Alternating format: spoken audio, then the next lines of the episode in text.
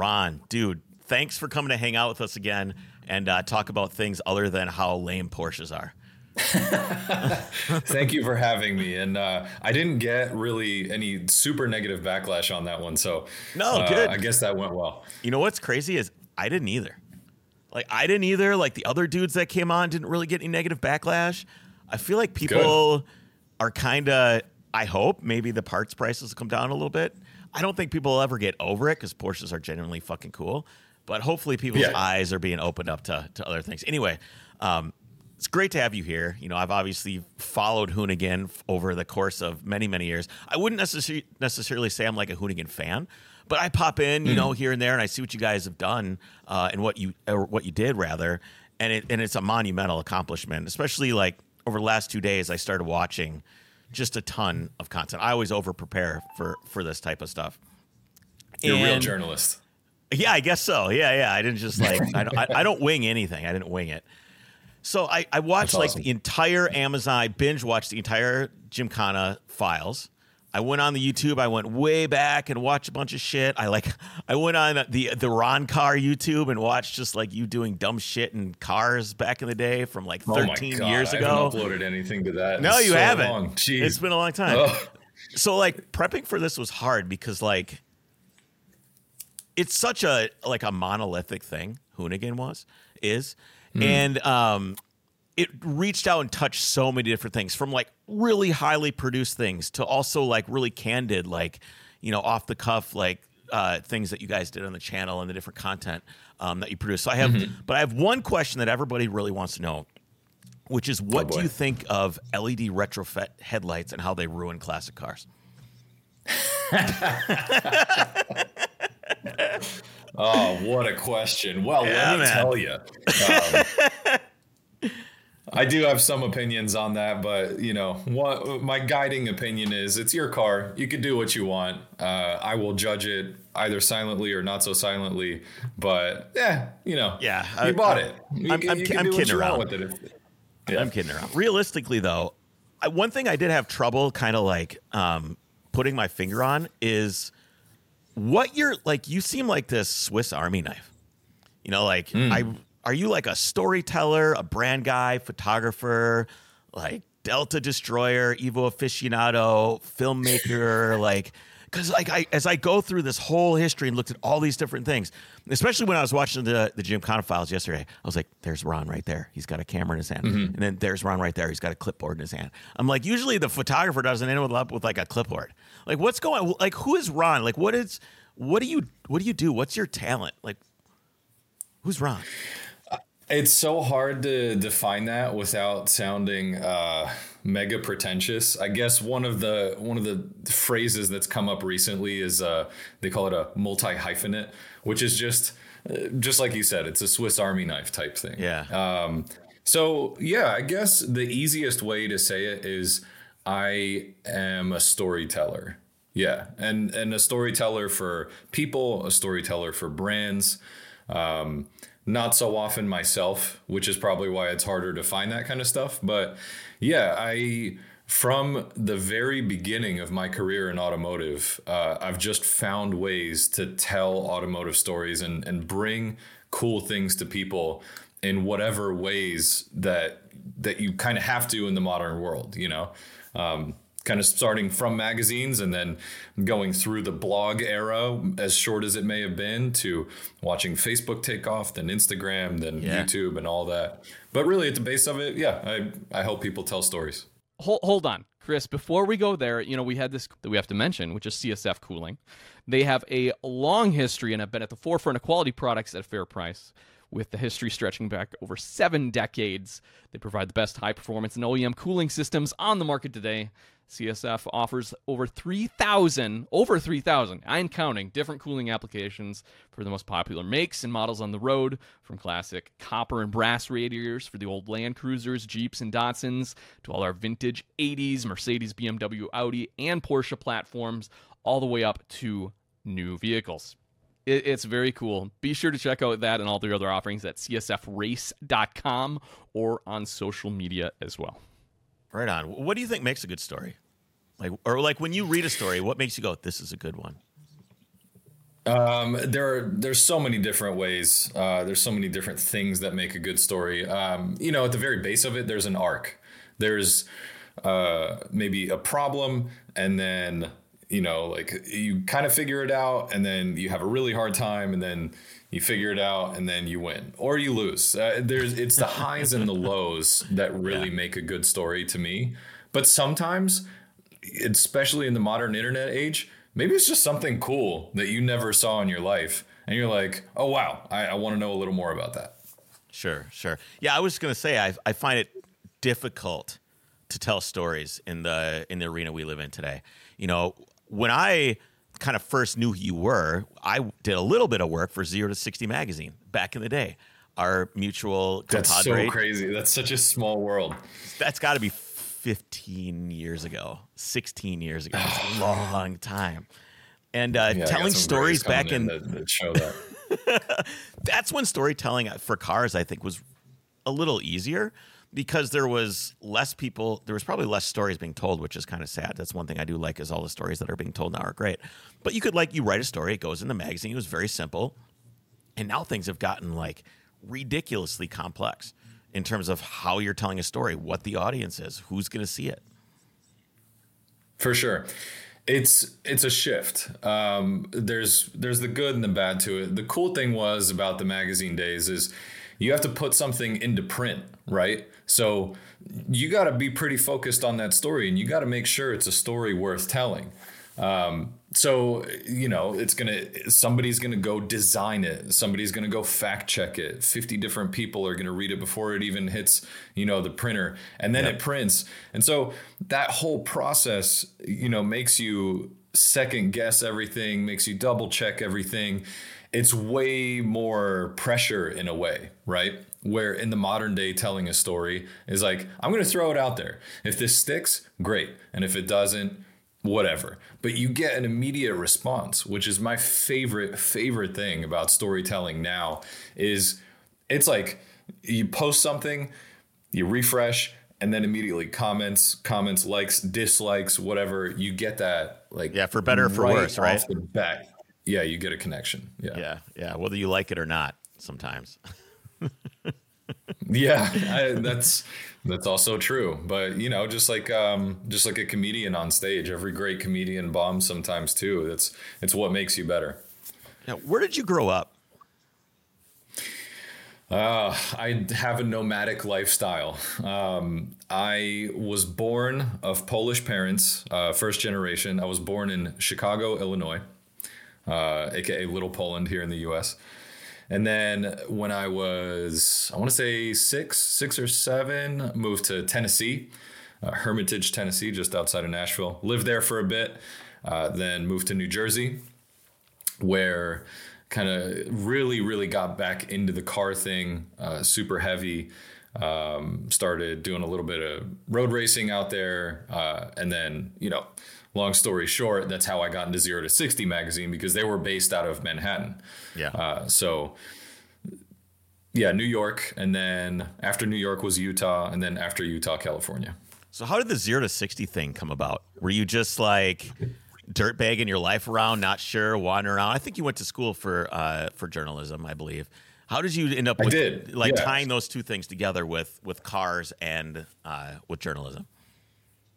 It was a it was a split major, so it was PR journalism. Uh, I really took that because I was horrible at math, and all my teachers were like, "Oh, you're good at writing." Uh, so you should just get into writing. And I was like, okay, uh, yeah, journalism, that's writing. And so I took that, uh, you know, studied it a bunch, actually got really into like the storytelling aspects of things. And then, uh, everybody was telling me you'll never make money as a journalist. Being a journalist, like you make you get crap pay, like it's it's not a career, like it's something that you do for fun or whatever. Like get into PR. I'm like, all right, cool. Went and visited a PR firm as do you part think of they like were right a, or wrong? intern program. Uh, about the money? Yeah. Because I heard all the same were- things, dude, were- and I was like, "Fuck you! I'm gonna do it anyway." it turns out they were right, and I was broke. it's uh they were right in general on like Yeah. a salary scale Yeah, but yeah, uh yeah so i visited a pr firm because I, I was like okay I'm, I'm gonna make money and it was the saddest it was probably just the place i went but it was the saddest existence so i started going to the magazine stand every day looking at every car mag and i was like Okay, where are these guys based out of? Ann Arbor. Damn it. Okay, that's far. Uh, California. That's just not possible right now. California, California, California. Oh, this one's based out of New York. It's called Zero to 60 Magazine. I was like, all right, I'll send them an email. I just want to be an intern. I want to try it out and I want to come work for you guys. Um, I emailed uh, a guy named Brian Scotto. He uh, did not respond. I got an email back from a guy called Matt Tassillo, the managing editor at the time. Um, and I went in, I interviewed, and yeah, the rest is kind of history from there. what was your first feature? You remember? Uh, it was well, it was a small story, but at the time that summer, I was going to visit some family in Poland, um, and as a part of that, I was like, I have to go to the Nurburgring. It was like the thing. Like that Yeah. was kind of the first peak Nurburgring lore. And I told him, I was like, hey, before I start, like I have this family trip I'm going and doing, and I'm going to be at the ring. And Scotto was like, oh, well, uh, yeah, do a story about, you know, what it takes to drive at the ring. And so that was my first like mini story there. The uh, the Um, Nurburgring is my first wild, feature- man. You uh, it's sorry to interrupt. It's, there's a little bit of a delay. I apologize. Oh, it's all good. Uh, the uh, is is driving Gran Turismo, uh, Nurburgring or Forza, and then going and actually seeing it and doing it, wildly different. It is incredibly terrifying in person. Scary, scary, scary. it's way narrower. The elevation change is just like you cannot express it on a screen. No. You just can't. Hey, look, another blind hill. I'm I'm dead. I mean, I, you could count Yeah. uh, say I'm dead for however many turns there are on the on the Nurburgring. Totally. Anyway, And then you're in a rental car, and then there's some German grandma in a Passat flying by you Flying. on opposite lock. You're like, oh my god. flying. I was in a I was in a Mercedes A class is what we were driving in. But I was Oh, cool. lucky enough. Like someone told me, he's like, hey, you know, go and uh, go talk to people. They'll they'll give you a ride. Just go go up and talk to people. So I went up to this big German dude. He was in a flannel. Dude was massive. And I'm like, hey, I didn't even. I saw you had a wristband on because I think you had wristbands that would let you get out there. I didn't even know what he Mm-hmm. Drove. yeah. I was like, hey man, I just was going up to everybody. Everybody was saying no. I was like, hey man, can I go for a ride with you? He's like, yeah, let's go for a ride. So we go. He's got a Berg Cup Polo G40. No shit. One of the most incredible that's car so experiences of my entire life. It was Yeah. wild. The dude was on the rub strips, and those rub strips are serious at the Nurburgring. They're like curves. But the dude was on them, and he didn't leave. And he's like, just you know doing his thing. He's driven it a million times, but I'm fucking scared out of my mind. But that was one of that was one of the most incredible driving experiences of my life. I wish it would have happened a little bit later in life because I feel like in some ways that was the peak. You know, Nurburgring in a in a Berg Cup car was was really something else. Yeah, it's like the first time you fly and you fly first class, and then the rest is just economy. I'll never. I've never flown first class. I think uh, by that statement, I'll I'll- resist. I'll resist. Yeah, yeah, yeah. Just uh, it's not worth it. Not worth. It. Don't do it. Before we get too far away from from growing up, there was one question I, I had for you. You know, you talk about your nomadic lifestyle and you know some other things. Was there any part of your childhood or adolescence that you think primed you for what you ended up starting at zero sixty? Like, was there anything that happened or your upbringing or anything that kind of, you know, that you look back on is like, yeah, that's why I'm here. Yeah, absolutely. Uh, my dad was super into cars. Um, he he was always like a really big fan. He he was also into motorcycles and everything, but he was a long haul trucker. Uh, he moved to America and was just like, cars are sick. He had a uh, they had a Celica back in the day, and then um, a Mercury Cougar, which had the V6 and the LED dashboard. And then he would always get me Matchbox cars, and I don't know if they still do, but back then on the underside, they would have some specs. It, it would be what car it is, what motor's in it, what you know. I don't know if it had the drivetrain, but you know, he is. would tell me like, "Oh, Audi A4 Yeah. Quattro Sport says right on the bottom, right there. Yeah. there you go." Yeah. And so uh, he would get me like he was a long haul trucker, so he would you know anytime he would come back from a long trip, he would always come with a Matchbox car, and that that was like. Uh, that was the best thing on the planet. And then he would tell me, "Hey, this one's rear wheel drive. It slides like this, and this one's all wheel drive." And uh, How long was he gone for at that kind time? of stuff.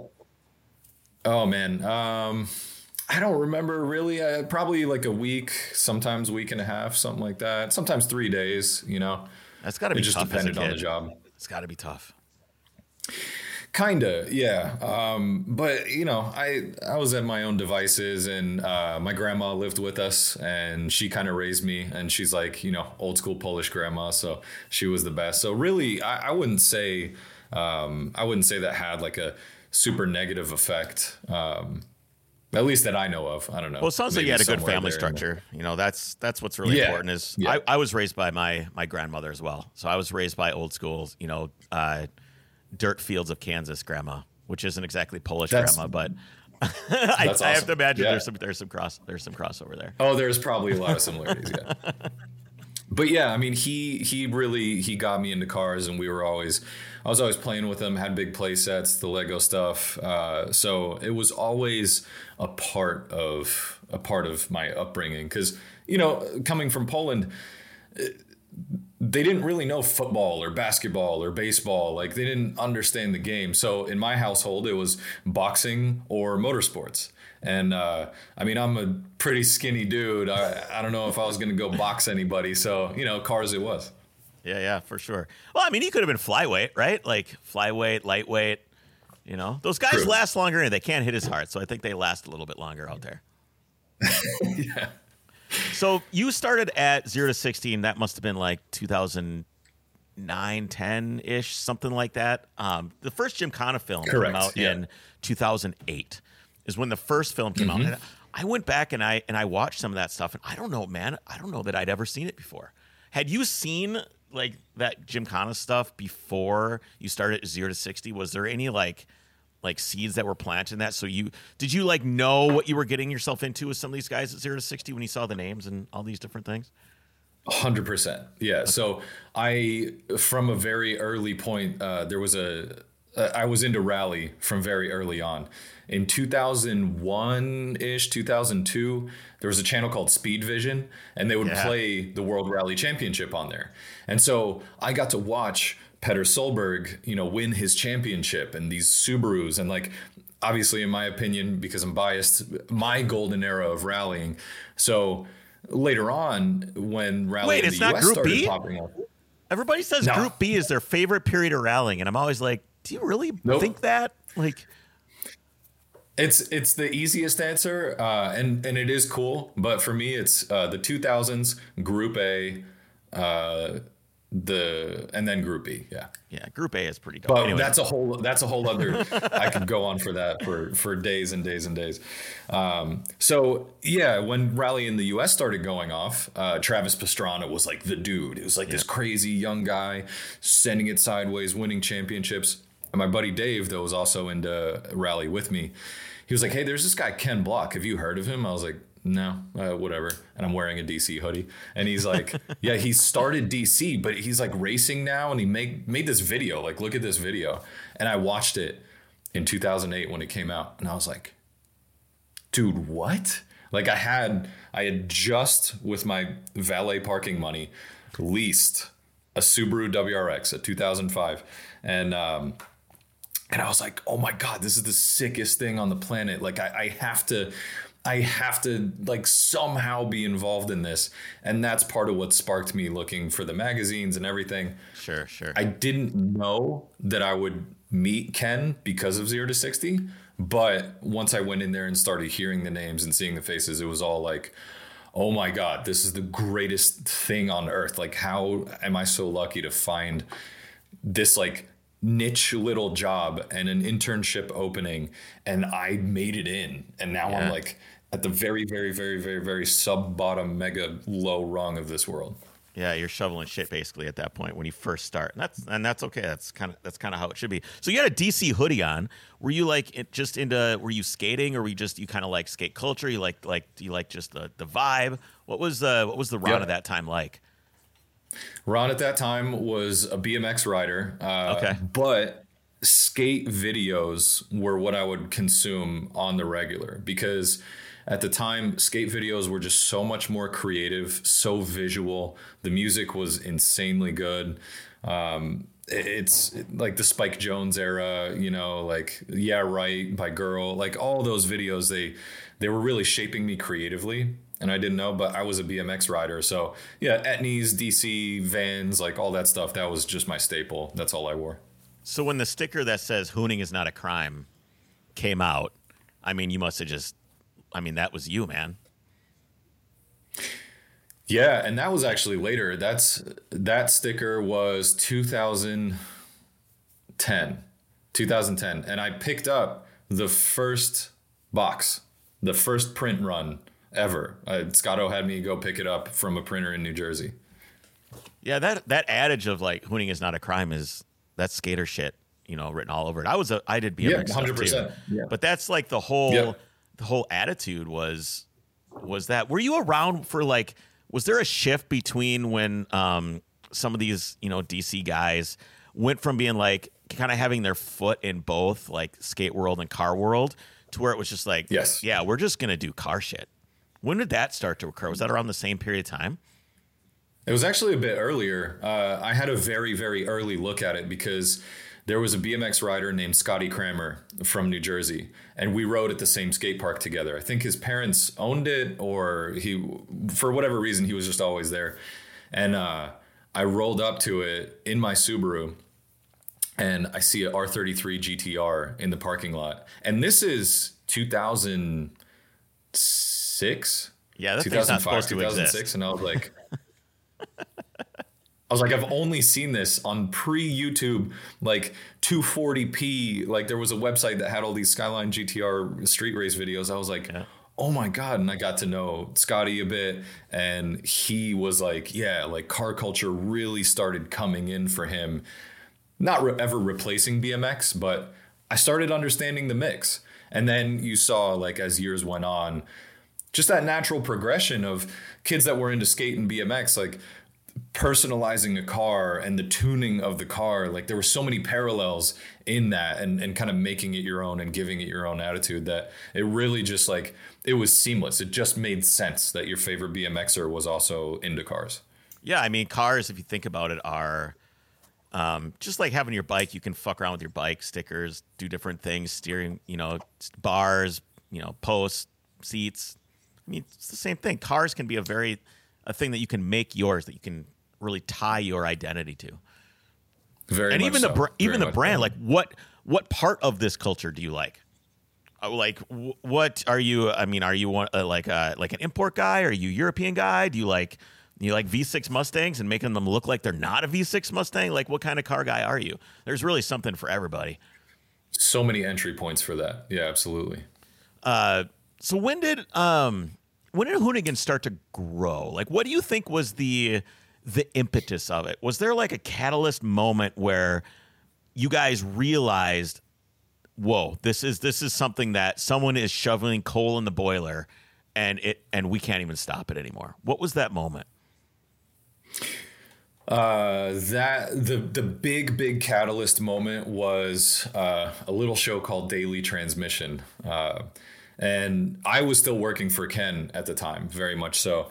And this is kind of the funny way of how it started. Was Daily Transmission was a YouTube channel. It was the Hoonigan YouTube channel, which existed pretty much to put Ken videos up on. It was Ken's distribution path because he didn't really put up Ken Block racing videos on his own stuff. He Hoonigan was the distro, right?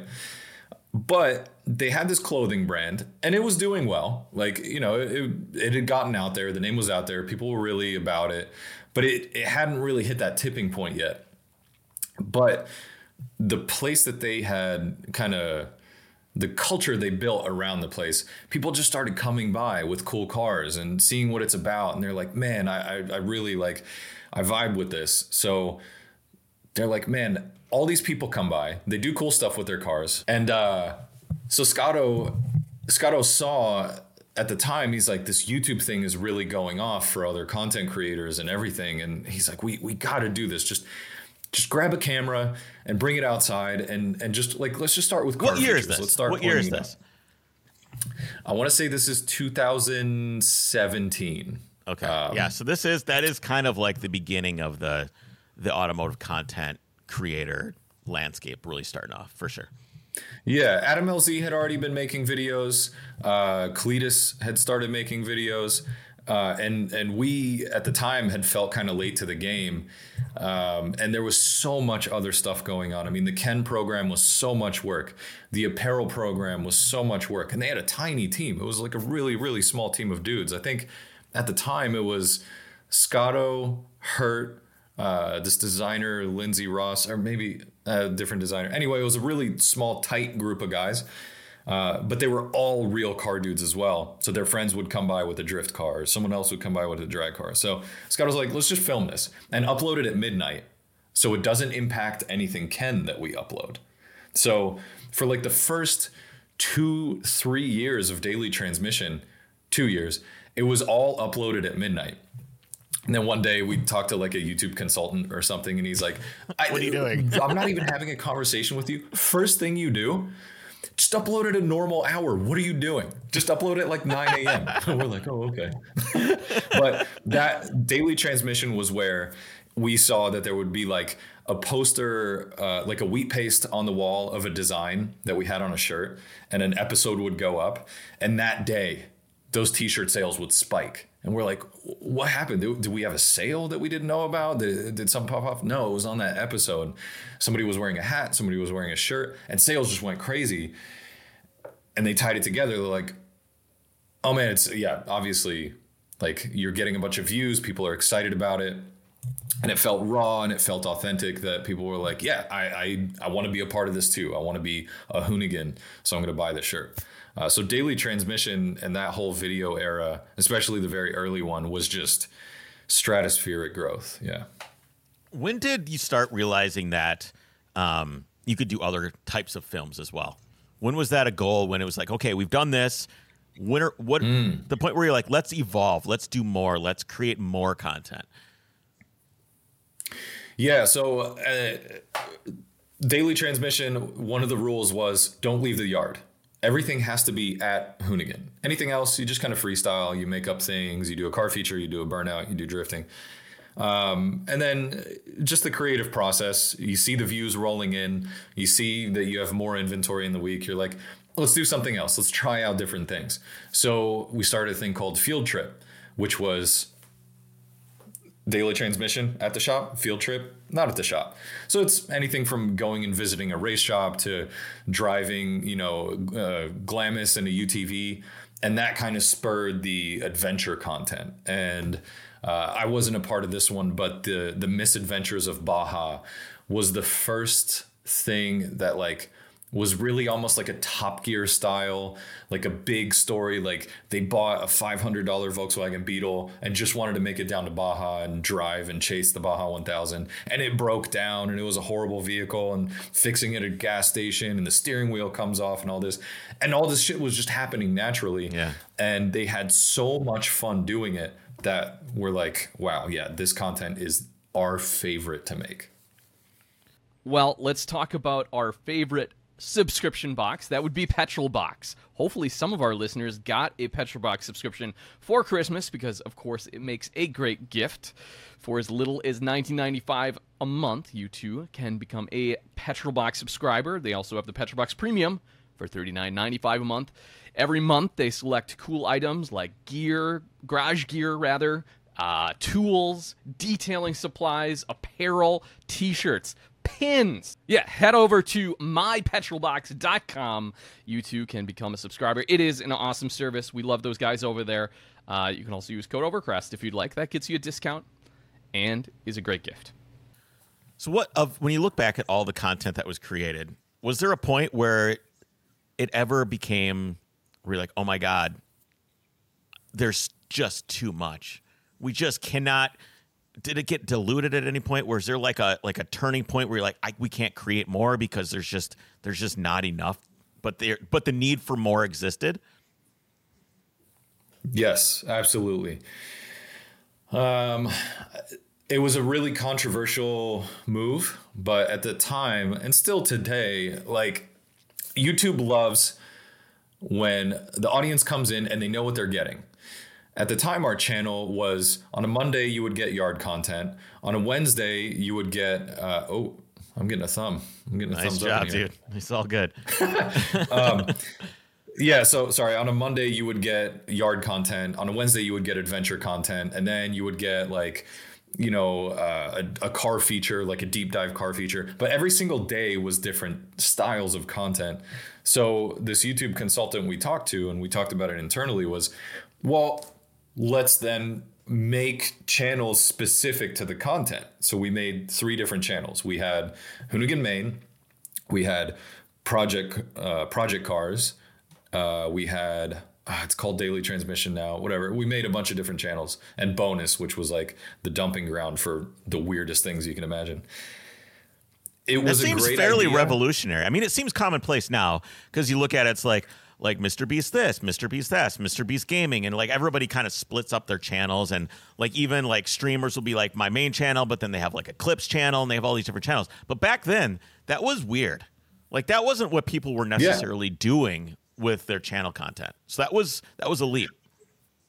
and that's why it was kind of controversial at the time because the fans were like, "Wait, wh- what's going on? Like, the, you just launched this channel, and then you just launched this channel, and I have to subscribe to this one and watch on this one." Um, and if we had the editing power beefed up, and if we had more of us, I really genuinely think that could have been like an even crazier empire takeoff, whatever. But the base of the issue was was that the people on camera were also full-time employees. So the hardest thing that we have to explain, and, and you could never really tell the audience, you don't want to break the illusion that, oh, this isn't just a group of guys just, you know, messing around in a parking lot and doing car stuff.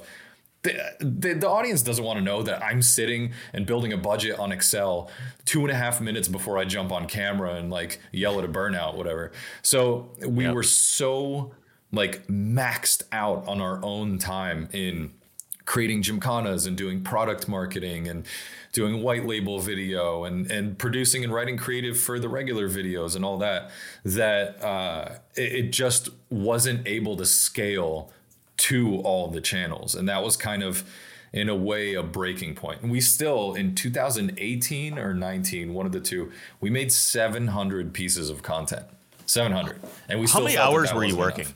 How many hours were you working during that period of time? Do you think a week? I Do you even want to know? was it just all of them? every every single one to be honest with you uh, i would get to the office usually around nine and sometimes i would get home maybe at eight uh, unless Scotto wanted to have one of his uh, famous marathon meetings, and then I get home at 11 p.m. or something like that. And then even when you get home, you're still thinking about the next piece of content. You're still thinking about, you know, this. Uh, what is the next Instagram post? What's the next Facebook video? Like you're you're on most of the waking hours of the day. I think that's a in different scale, of course. I think that's what content creators struggle with a lot is is when to be on and when to not be on. Do you have any advice for people that are kind of struggling with that? Because I know that a lot of people do. Yeah, I think you'll find that, uh, especially recently, it's like that whole analogy of if you grab a handful of sand and you try and squeeze it super hard, all of it's going to fall out. But if you keep your hand loose, it's all going to stay in there. And what I mean by that is if you take a step back and you don't feel the need to constantly create, to constantly be doing stuff, I think the quality of your content will improve. The audience will be more anticipating of that content. And I I think you'll be rewarded in that. Now, if you're a streamer or something, like, yeah, you, you kind of have to be on 24 7. And, you know, there's also a balance of staying within the algorithm and not losing yourself to the noise of all other creators. But I would I would say make make what you care about, make what you want, because the second it really starts feeling like fuck, I have to make something today. That's where filler content starts. And nobody really loves filler content. The audience is really, really smart. Yeah. And they see right through it. They know when they're being taken advantage of. a lot of will for watch sure. it and they'll support you. but they feel it, man. They they they see immediately. Like this is a it's kind of a throwaway episode. He did it because he had to. Um, you look at a guy like WhistlinDiesel. You know he'll put out a video like once a month sometimes, and it rips. It does insane views, insane views. But the quality, controversial as it may be, it's up there. You know, and and you see the result of that. One thing that I, th- I saw or I feel like Hoonigan must have struggled with is constantly having to one up yourself. Whether it's we're going to yeah. jump this farther, oh, man. whether you're in the yard and it's like I remember one of the things that I just hated about what Hoonigan did is when cars would get destroyed in in the in the yeah. back lot back there. I saw that I'm like those motherfuckers are just ruining something for views, and I always struggle with that. So how do you struggle with like the creep of of the of the controversial being what's popular and the and the creep of one upping yourself in the moment it's horrible. It sucks. It, it's you just you sit in a room you try and think of a million different things and how you could change this and how you can up that. But looking back that's what created some of the my favorite content and some of the most creative stuff that we did because you have to change. You have to evolve. For sure. If one formula worked and you just kept doing that the rest of the time then eh, it's just kind of like even if it keeps getting views it's just kind of whatever like it, it's not evolving it's not changing you know like I, a lot of people uh, stereotyped us because in in the heyday we had that alfa romeo that jumped yeah, that's and the one. a lot of people just saw that news story and they're like, "Wow, these guys just somebody destroyed an Alfa Romeo for no reason other, other than views." I mean, that thing had fallen off the back of a trailer. It was already kind of totaled. We we didn't jump it ourselves. The guys that brought it wanted to do that, and then they lost brakes and hit the fence. Got a ton of views, got a ton of press, whatever. Yeah. And for a while, we were trying to shake the idea that we're just these idiots in a parking lot that wreck things on purpose. Yeah, which was part of what we did and part of what people felt the need to do when they came to the yard. But you know, we were also involved in Gymkhana and we were also involved in motorsports and stuff. But the one upping thing, two facets of it. One was people would come to the yard and they would be like, well, if this guy did this, then I have to up it. But that's how we got Manline. So somebody, I think it was um, it was either Die or Micah Diaz. No, it was Kibby, Ryan Kibby. I think he came in and he was like, "Well, I have this truck. I'm going to go up on the ramp because everybody does stuff down here. I'm going to go up on the ramp and then slide back down it." And it's like that's the next evolution, you know. so it, it kind of forced that. Later on, it sucked because people wouldn't come to Hoonigan because they were like, "Yeah, I have a cool car and I could it's drive." too far, but yeah. I'm I'm not I'm not gonna look like a chump just doing a burnout and everybody else did all this cool stuff. I don't I don't want to come by, you know. So um, I remember that, that, was a tough part. But when I was uh, I drove out to California with my buddy Alex, and Alex was a huge Hoonigan fan, and this was in my period of time. My mm-hmm. Hoonigan love went it ebbed and flowed like the tide, but uh, he was like a huge hardcore mm-hmm. fan. He's like, I want to go visit Hoonigan, and I'm like, dude, I do I can't take my 911 there. I I can't do any of the things that those dudes. I can't do burnouts and drifting around in a in a freaking narrow bodied SC powered 911. It just doesn't do that shit. I'm no. Right. And I and we resisted and we didn't go and I and I regret it now. I think it would have been been oh, fun man. to fun to come visit and shit. But like, yeah, I yeah, see it. I mean, I felt that. I felt that. I felt that for sure. Um, I mean, Gymkhana one upping yourselves with that. You know, watching the the files yesterday was just like, God, how the the amount of meetings and dude, I can tell you, after producing some things, I mean, what Hoonigan uh, does on the Gymkhana, Electrikhana stuff is on people don't understand unless they've done like a basic photo shoot or a video shoot, pulled permits. People have no idea, none, how ridiculous the production of what you guys did, even on some of the earlier ones the the production value and the effort that it took for you guys to produce those Gymkhana films is unbelievable, and no one has come close. No one has like seen a candle from a thousand miles. They haven't seen anything or done anything close to what you guys did. Tell us a little bit about how hard it was to put together some of those films and what it took to evolve that process. For sure. Uh, I could sum all of it up essentially in one quote. Mike Tyson, uh, everybody's got a plan until they get punched in the face, which is Jim Gymkhana production in a nutshell. The first, the first bunch were were decently easy. Uh, yeah, obviously, you know, you have to think of new stuff, but it was a blank canvas, right? So the very first one was, it was awesome. Like, oh my God, you just do a donut here and a donut box and a big fast slide. Cool. Okay, how do we one up it next? Ooh, slow mo camera. Add another little obstacle here. Awesome. Okay, the next one. Ooh, what if we did a cool location? That was the banked one in France and it was with a race car. Like, that was cool too. Gymkhana 4. Oof. Okay, what do we do now? Oh, we have access to Universal Studios. Yeah, awesome. Cool concept. You start getting on later on into like Gymkhana 6. Gymkhana 6 was supposed to be with the Hoonicorn. Um, that build took a year longer than it was supposed to. So here we are. This car isn't ready, and production needs to start in like, you know, two months. We're like, dude, what do we do? Oh my God. Okay, let's just go back, blank canvas it. Let's get an airport. Let's make our own course, like um, like a like a Minecraft thing almost. You know, like we wanted to make our own Gymkhana grid course. And that, you know, I, I personally love that film, but the audience is like, oh, this is a step back. This sucks. But then you get the Mustang one and it's in LA and it's raw and like, that's cool. So you kind of keep going back and forth here and there. Then you're on set and like you have all these locations and you're like sick. This video is going to be amazing. And then you show up, this location's not available.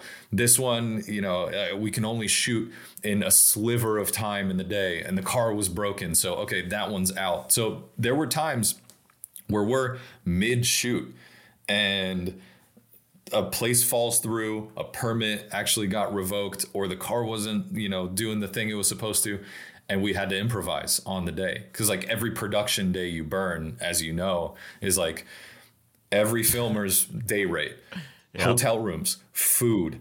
Everybody on set is getting paid that day. You're just burning that money. So it was extremely challenging. Coming up with the ideas was harder and harder and harder and harder exponentially every single one.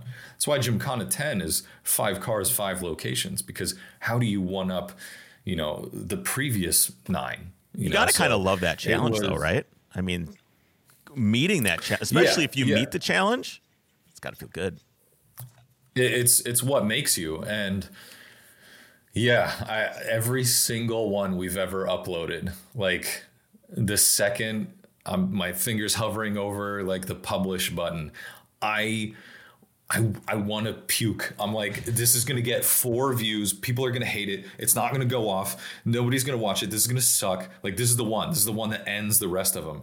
And then it does well. And you're like on cloud nine and you're just like refresh, refresh, refresh, refresh. Views come through, views come through. And it's, that's the satisfying part. But everything leading up to it is like, dude, it's so, it's, an insane roller coaster. It's it's crazy. It's crazy. What's uh, your favorite moment from all the films, all the Jim Gymkhana films? Oh God! Personally, like one. you know, not like the favorite scene or anything like that, but just your favorite, uh, your favorite experience. Hmm. There are so so many. Um, God, I, it, it's so tough to pick one, but I think one of my favorites of like just a, a, a crazy feeling, it's a, a really simple one, is the Hoonicorn. The very first thing we did in it. Like, we built this all-wheel drive Mustang, which at the time was just a build like that was maybe not unheard of from a show car perspective, but from a car being built and running and doing the thing. Ken had done one test in that car he had maybe a total of two miles on the odometer of driving this vehicle. And we show up to set. And the very first thing we do is uh, I think we were in Chinatown, and there's these concrete benches and a metal light pole, and it's super tight. And this is a 845 horsepower, like insane build on like no time anything. And he goes and he rips a donut around it and takes off. First take, we're like, this video is going to be nuts. like we, we were fully ready for it to understeer or something to break or tap a bench and you got to clear a corner. But that moment of like, oh, this is going to work. Like him in that car, like this, like that was, that was an amazing feeling. Tell me a little bit about Ken. You know, we can't talk about all this without talking about Ken a little bit. Um, of course, yeah. What, what kind of person was he to you? There was work Ken, and then there was personal Ken. And both of them, especially reflecting back now, were uh, one of those like once in a lifetime kind of people, you know? From a work perspective, there's actually a, a, similarity that you could pull of how he drove all the cars that he drove. He's going to take that car and he's going to go 110, 115%. He's going to immediately, right off the bat, find that limit and then keep riding that limit and make cool stuff out of it. So, for us, for everybody that worked for him, and, and especially for me, man, I was like daily at my limit of waking hours, of working hours, of receiving critique of you know you work on a video for you know eight hours and then you show it to him and he's like well this ain't it. And you're like wow you just get so deflated.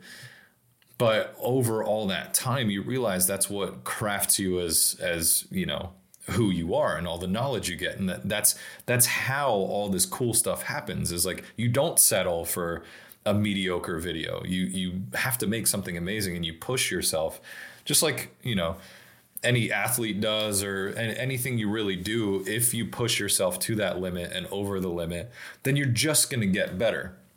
And so he was really like obviously he wanted to do the best that he could out of everything, but as a result of that, we also became the best at what we were doing. And later on, I was super thankful of that in the moment, dude, it's so frustrating. I, I, would be so mad at the guy sometimes, you know, like, oh my God, he he would wake up at like, you know, 5 45, 6 a.m., go work out. And before I'm even awake, there's our my inbox is blasted, my texts are ready. It's like his ideas are flowing. His he's in it. And I wake up after like an all-night bender of getting something up, and I'm like, oh my God, this guy. Oh, he's relentless. But then the flip side of it is I was in a situation where, uh, you know, I was in Park City. Park City real estate super tough. The place I was renting, like it, it was gone. I was in between homes, and Ken's like, he got he got wind of it. He's like, oh, are you having trouble with the space? He's like, dude, I have the mountain lab. Nobody's there just live there until I don't know, until you figure some shit out, whatever. I'm like, oh, cool. Like, what's rent? Like, how much? He's like, ah, I don't know, whatever. Just like clean the place up every once in a while. I don't care. Like, not even an inkling of a thought. He gave me like a house to live in for for nothing, you know. Um, he he flew out to my wedding. He left Le Mans early, driving a Ford GT to make my wife and I's wedding. And and not only that, he wore a suit, which was a like a hard no. That dude did not wear suits. Like refused. But he wore a suit to my wedding and like that meant so so much to me. And he took me mountain bike riding and he he like would teach me about, you know, how product is made in his days at DC and you know, we would have long drives going to stuff and he would just always always always be like dropping knowledge and and talk to me about life and everything. So from that aspect, man, like what an incredible human. Like I in the same day I would hate him so much and then be like, wow, this is like my mentor. This is one of the best dudes in my life, you know? Yeah, it's uh I think that the indelible mark that and Hoonigan left on individuals, of course, but you know, from my perspective, it's it's like a it's like a cultural societal thing like the changes that he made and how we all perceive what we do. And um, the stuff that you guys did made a huge mark.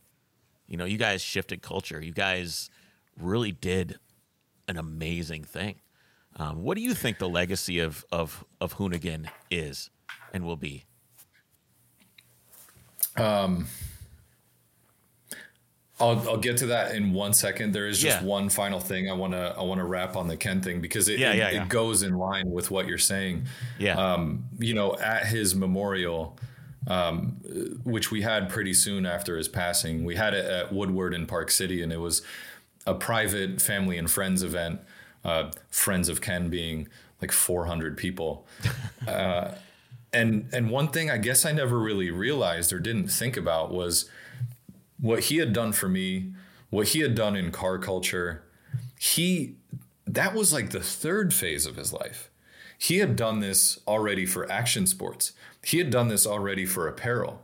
And all these people that were coming up and they were speaking, they were telling the same stories from like 1995 of like, man, I was just a shithead kid. Like I was a skater. I was kind of a nobody. And then Ken kind of just brought me in and he said, Hey, design a shoe. If it works, you can get royalties off it, whatever. Next thing you know, you have Rob Dyrdek.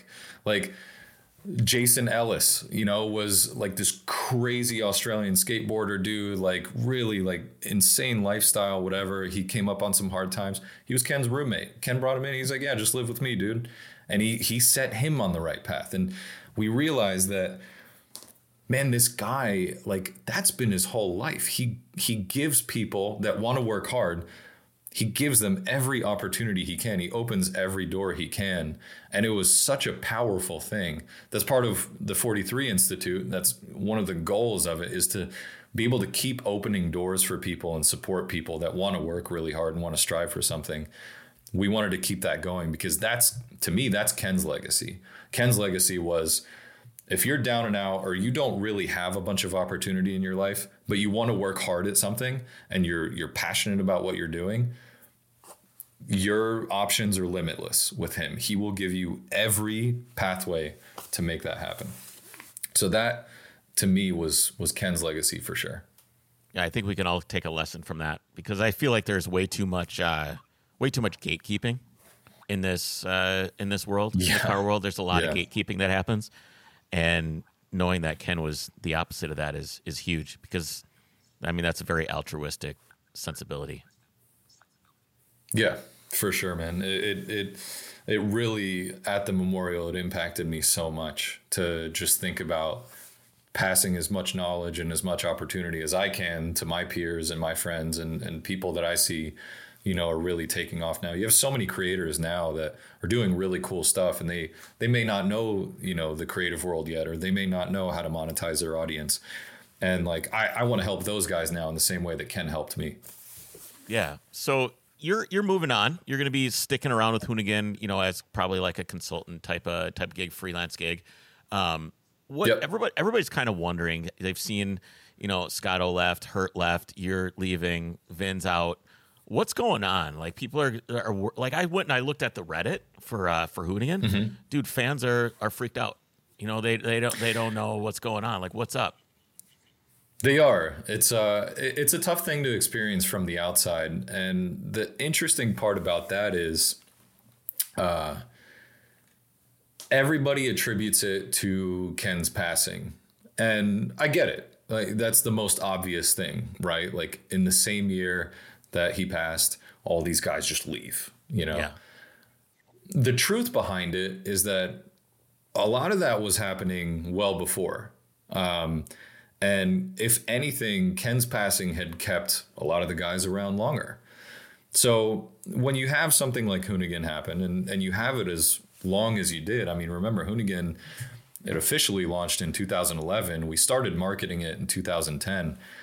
That's 10, 11, 12 years of doing burning the same really thing. And, and really hot, man. I mean, burning really hot. Yep. Yep. Burning super hot. And, you know, you have guys like, let's take Hert, for example. You know, Hert grew his own audience to an incredible level and he was doing all this cool stuff. And opportunity comes up. And at a certain point, you're either going to put all your time and effort into continuing this collective. And, you know, obviously it plateaus at a point too. But then I think everybody feels at a point that well, maybe there's more. Maybe there's something else. Maybe there's something that I have to do for myself. Maybe an opportunity comes up. So I think at that point, a lot of us had done so much in automotive and met so many people and did so many things that we were all kind of thinking, okay, this is sick. Like, we got this company to this place, it sold. Like, we achieved that. Like, we, we got to that post. And, and you could see even in the video content later, like, all the guys started becoming more individualistic. They started having kids. Like when you have kids, you start thinking in a different kind of way. Oh, yeah. You're not going into the shop every day and hanging out for, you know, 12 hours a day and, and ripping burnouts and doing engine swaps and everything. You start thinking about life a little different. And so, you know, these guys just, everybody started getting a little bit of a different pathway, you know, different opportunities, starting to do different things here and there. And that like 2021 2022 was when we were all kind of like all right what what's next for us? You know I, I don't think anybody there was really thinking hoonigan is the rest of my life uh, but then you throw you, you know you throw in 2023 which was just overall very chaotic in in many different ways and yeah it, it was just time you know it was time for us to go and try and do different things What's that like, though, man? That's got to be. I mean, are you scared? Are you terrified? Because you've had a thing to do for all these years, more than 10 years. You've had a thing to do. You've had an inbox full of shit to do, and now your inbox is is is empty. You got to send emails to yourself if you want something to do. So, like, what, like, how do you? Yeah, are are you scared? Like trepidation? Hell yeah, man, I, dude. It's it's genuine fear of the unknown, right?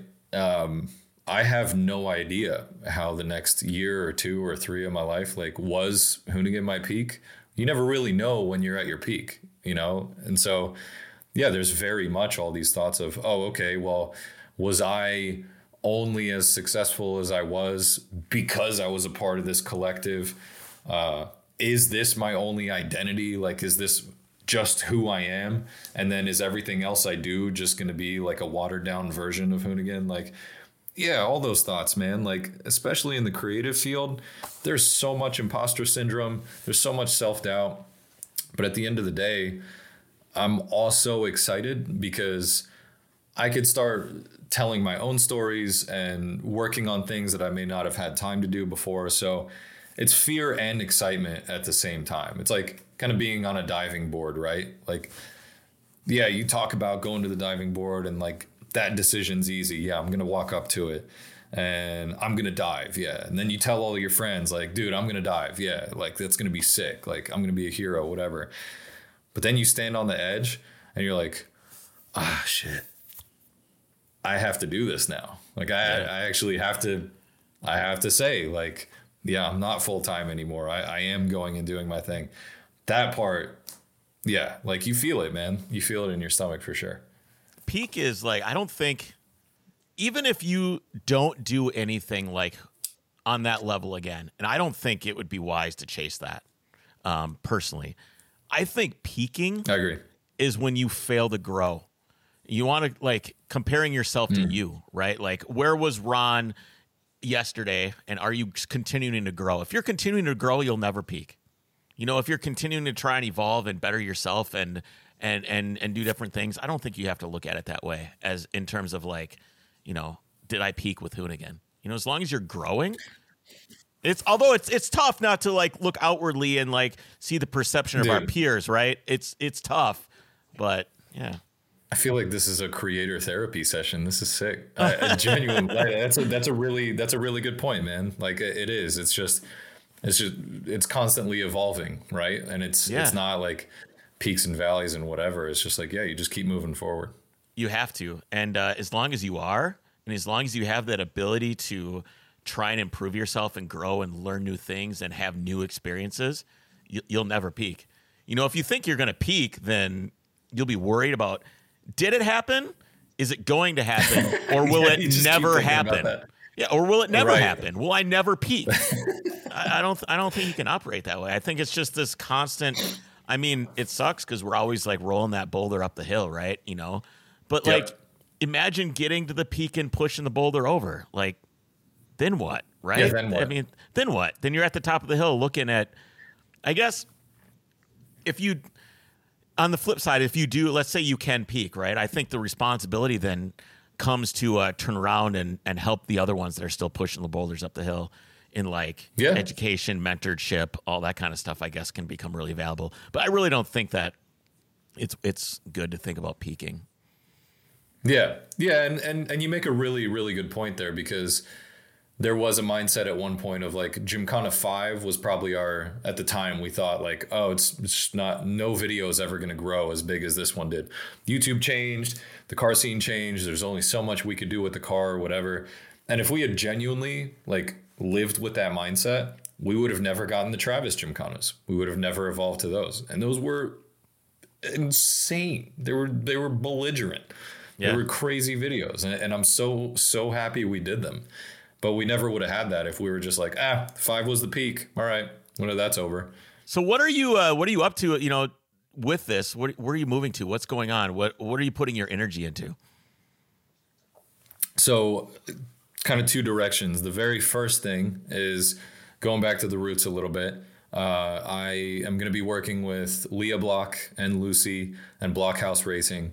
Um, you know, Leah has incredible, incredible potential as a driver. I, I, I witnessed it this year on various occasions. She's super talented. She's super focused. She won the ARA championship in two wheel drive this year. I really want to help her become her own person, not just Ken's daughter, but to be Leah Block. And with her now, you know, being signed with the Williams development program, I think there's some really, really cool and fun stuff that we could do on a marketing side, on building her character, on helping her grow. So want Williams doesn't screw around, man. the They're cool- not like they're not just be like, oh, well, that's Ken Block's daughter. We better sign her. They don't screw around like that. They don't. They Yeah. do not. She can drive. She can drive. The clock does not lie. And That's if you're right. way off pace, you just don't get the invite back. You just don't. Yep. Um, so I, I'm I'm really genuinely excited about that. And then the the second facet and kind of building in the background is going to be uh, myself and Vinny. Uh, we're going to start our own thing. Uh, we have a page. It's called the Drivers Era. We just really like the name. I saw it. And There's only one picture on the didn't have, Instagram. like, There's only one picture. Yep, that's it. it. It was it was kind of a car sales thing for for Vin's, you know, uh, car thing for a bit, but we we now have like a really focused plan on what that is, and there's some really cool stuff coming there. But we don't want to just start it to start it. Like I want to want to have some genuine substance there before we Yeah. really launch it. So we're working on that in the background.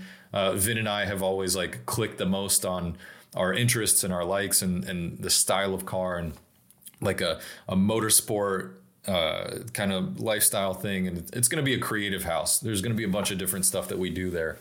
Um, once again, not attempting to be Hoonigan 2 or anything like that. This is stuff that we've talked about for two, three years now that we've wanted to do.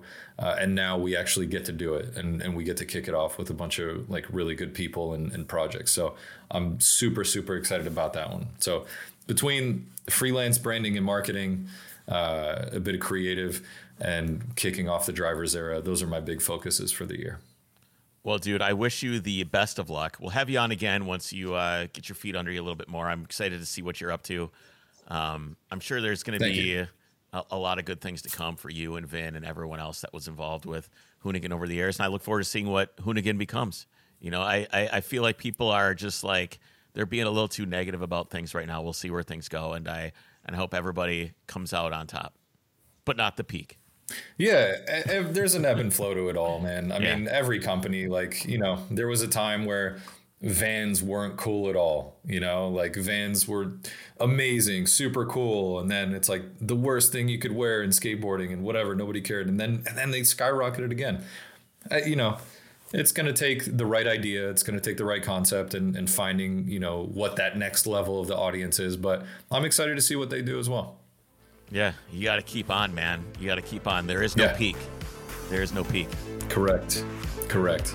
Ron, dude, thanks for hanging out with me today. Uh, Yeah, cool. Absolutely, cool. man. Thank you for having me.